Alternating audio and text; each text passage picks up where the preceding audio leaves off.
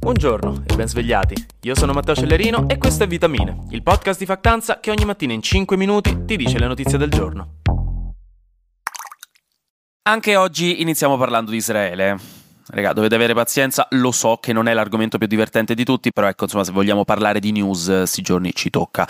Allora, di base sembra che il numero dei morti israeliani dall'inizio del conflitto sia di 1200, mentre i palestinesi sono 900, quasi tutti colpiti dai raid aerei di Israele. Sta continuando anche l'assedio di Israele a Gaza, con anche il blocco di acqua ed elettricità, che l'ONU ha dichiarato violare il diritto internazionale, quindi anche questa è una cosa da tenere sott'occhio. Intanto a Israele è atterrato il primo aereo statunitense di munizioni e la porta aerea americana più grande grande del mondo, la Gerald R. Ford, sta arrivando verso il Mediterraneo orientale proprio per dare supporto a Gerusalemme. Sulla questione diplomatica abbiamo da una parte gli Stati Uniti, Israele ed Egitto che stanno parlando per organizzare dei corridoi umanitari sicuri per garantire il passaggio dei civili di Gaza, quindi per andarsene da Gaza fondamentalmente, visto che gli attacchi di Israele non faranno che intensificarsi e le morti dei civili sono il dramma peggiore di tutto questo conflitto. Questo lo ha dichiarato il consigliere per la sicurezza nazionale americano Jake Sullivan.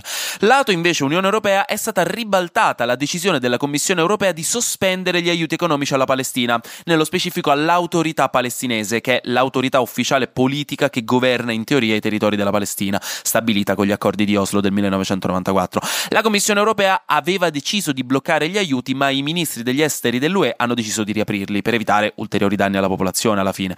Infine, per qualche motivo, la Turchia e la Russia, quindi Erdogan e Putin, si sono sentite via telefono per capire come aiutare a portare alla pace diplomatica.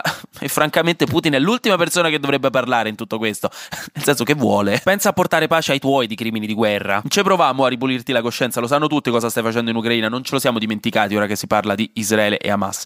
Guardate. Comunque, sempre l'Unione Europea poi ha avvisato Elon Musk di controllare come si comporta Twitter, perché sta circolando una marea di disinformazione sulla guerra sulla piattaforma, anche perché questo grazie alle nuove leggi europee del Digital Service Act, che sono delle leggi apposite per controllare che i social e l'internet funzionino un pochino meglio fatte a livello europeo, se Musk non fa qualcosa lato disinformazione ci sarà una multa pari al 6% del fatturato di Twitter, quindi insomma diciamo che gli conviene.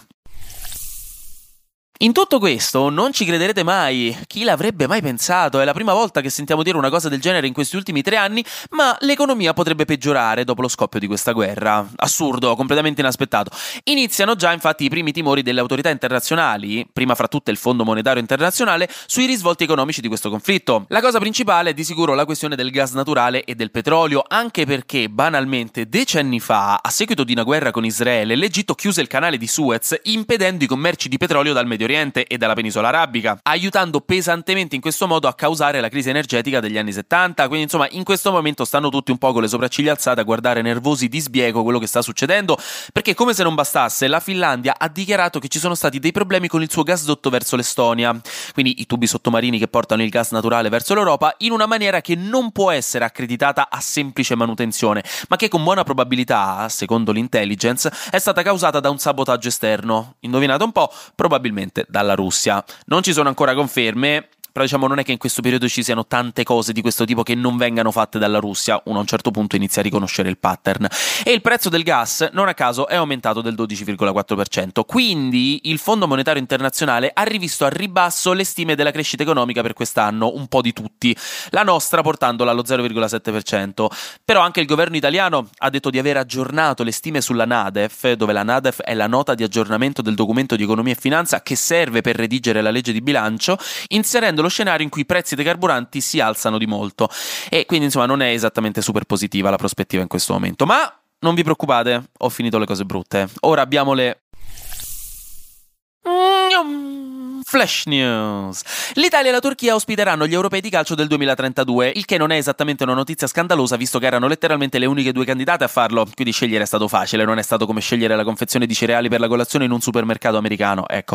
Le città italiane a ospitare le partite saranno Roma, Milano, Napoli, Torino e Firenze. La Pirelli ha rinnovato il contratto per essere fornitrice esclusiva di gomme per la Formula 1 fino al 2027, ma anche la Formula 2 e la Formula 3, che sono le due leghe inferiori tipo Serie B e Serie C. Infine, una bella notizia. La politica Emma Bonino ha dichiarato alla trasmissione Belve che è guarita dal tumore che era comparso nel 2015 dopo otto anni di cura. Quindi finalmente oggi tiriamo un po' il fiato. Grande Emma. E finiamo con un'altra buona notizia, anche se un po' lontana da noi, però la California è sempre quel paese dove le cose iniziano e poi magari un giorno si spostano in tutti gli Stati Uniti, fanno sempre un po' da apripista. Ieri vi parlavo della legge per obbligare le grandi società a dichiarare le proprie emissioni, sempre californiana. Oggi invece vi parlo di una legge che consentirà ai cittadini californiani di richiedere la cancellazione totale di tutti i loro dati personali dai server californiani. Cioè, allora, la legge si chiama Delete Act, Delete Act, che vuol dire canc- atto di cancellazione, ed è stata firmata dal governatore Gavin Newsom.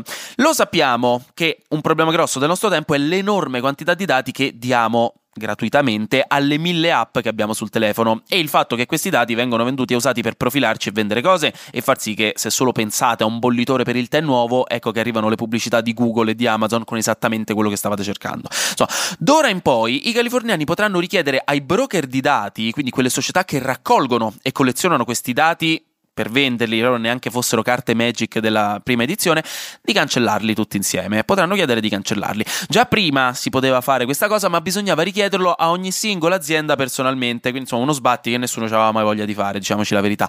Ora invece vige l'obbligo di permettere di cancellarsi da tutti i server con un solo documento, una singola richiesta. Quindi, bellissimo. Fantas- per loro, chiaramente, fantastico per loro, tutto top, molto bravi. Se solo si potesse fare la stessa cosa con le email spam, eh, risolveremo metà dei nostri problemi di salute mentale, diciamoci la verità. I have a dream di un mondo del genere. Lottiamo insieme per dare ai nostri figli un mondo migliore, senza newsletter che vi arrivano, ma a cui voi siete sicurissimi di non aver mai dato nessun tipo di consenso per farveli inviare. Un giorno ce la faremo, ve lo giuro. Anche oggi grazie per aver ascoltato Vitamine. Noi ci sentiamo domani perché sarà successo di sicuro qualcosa di nuovo e io avrò ancora qualcos'altro da dirvi. Buona giornata e buon mercoledì.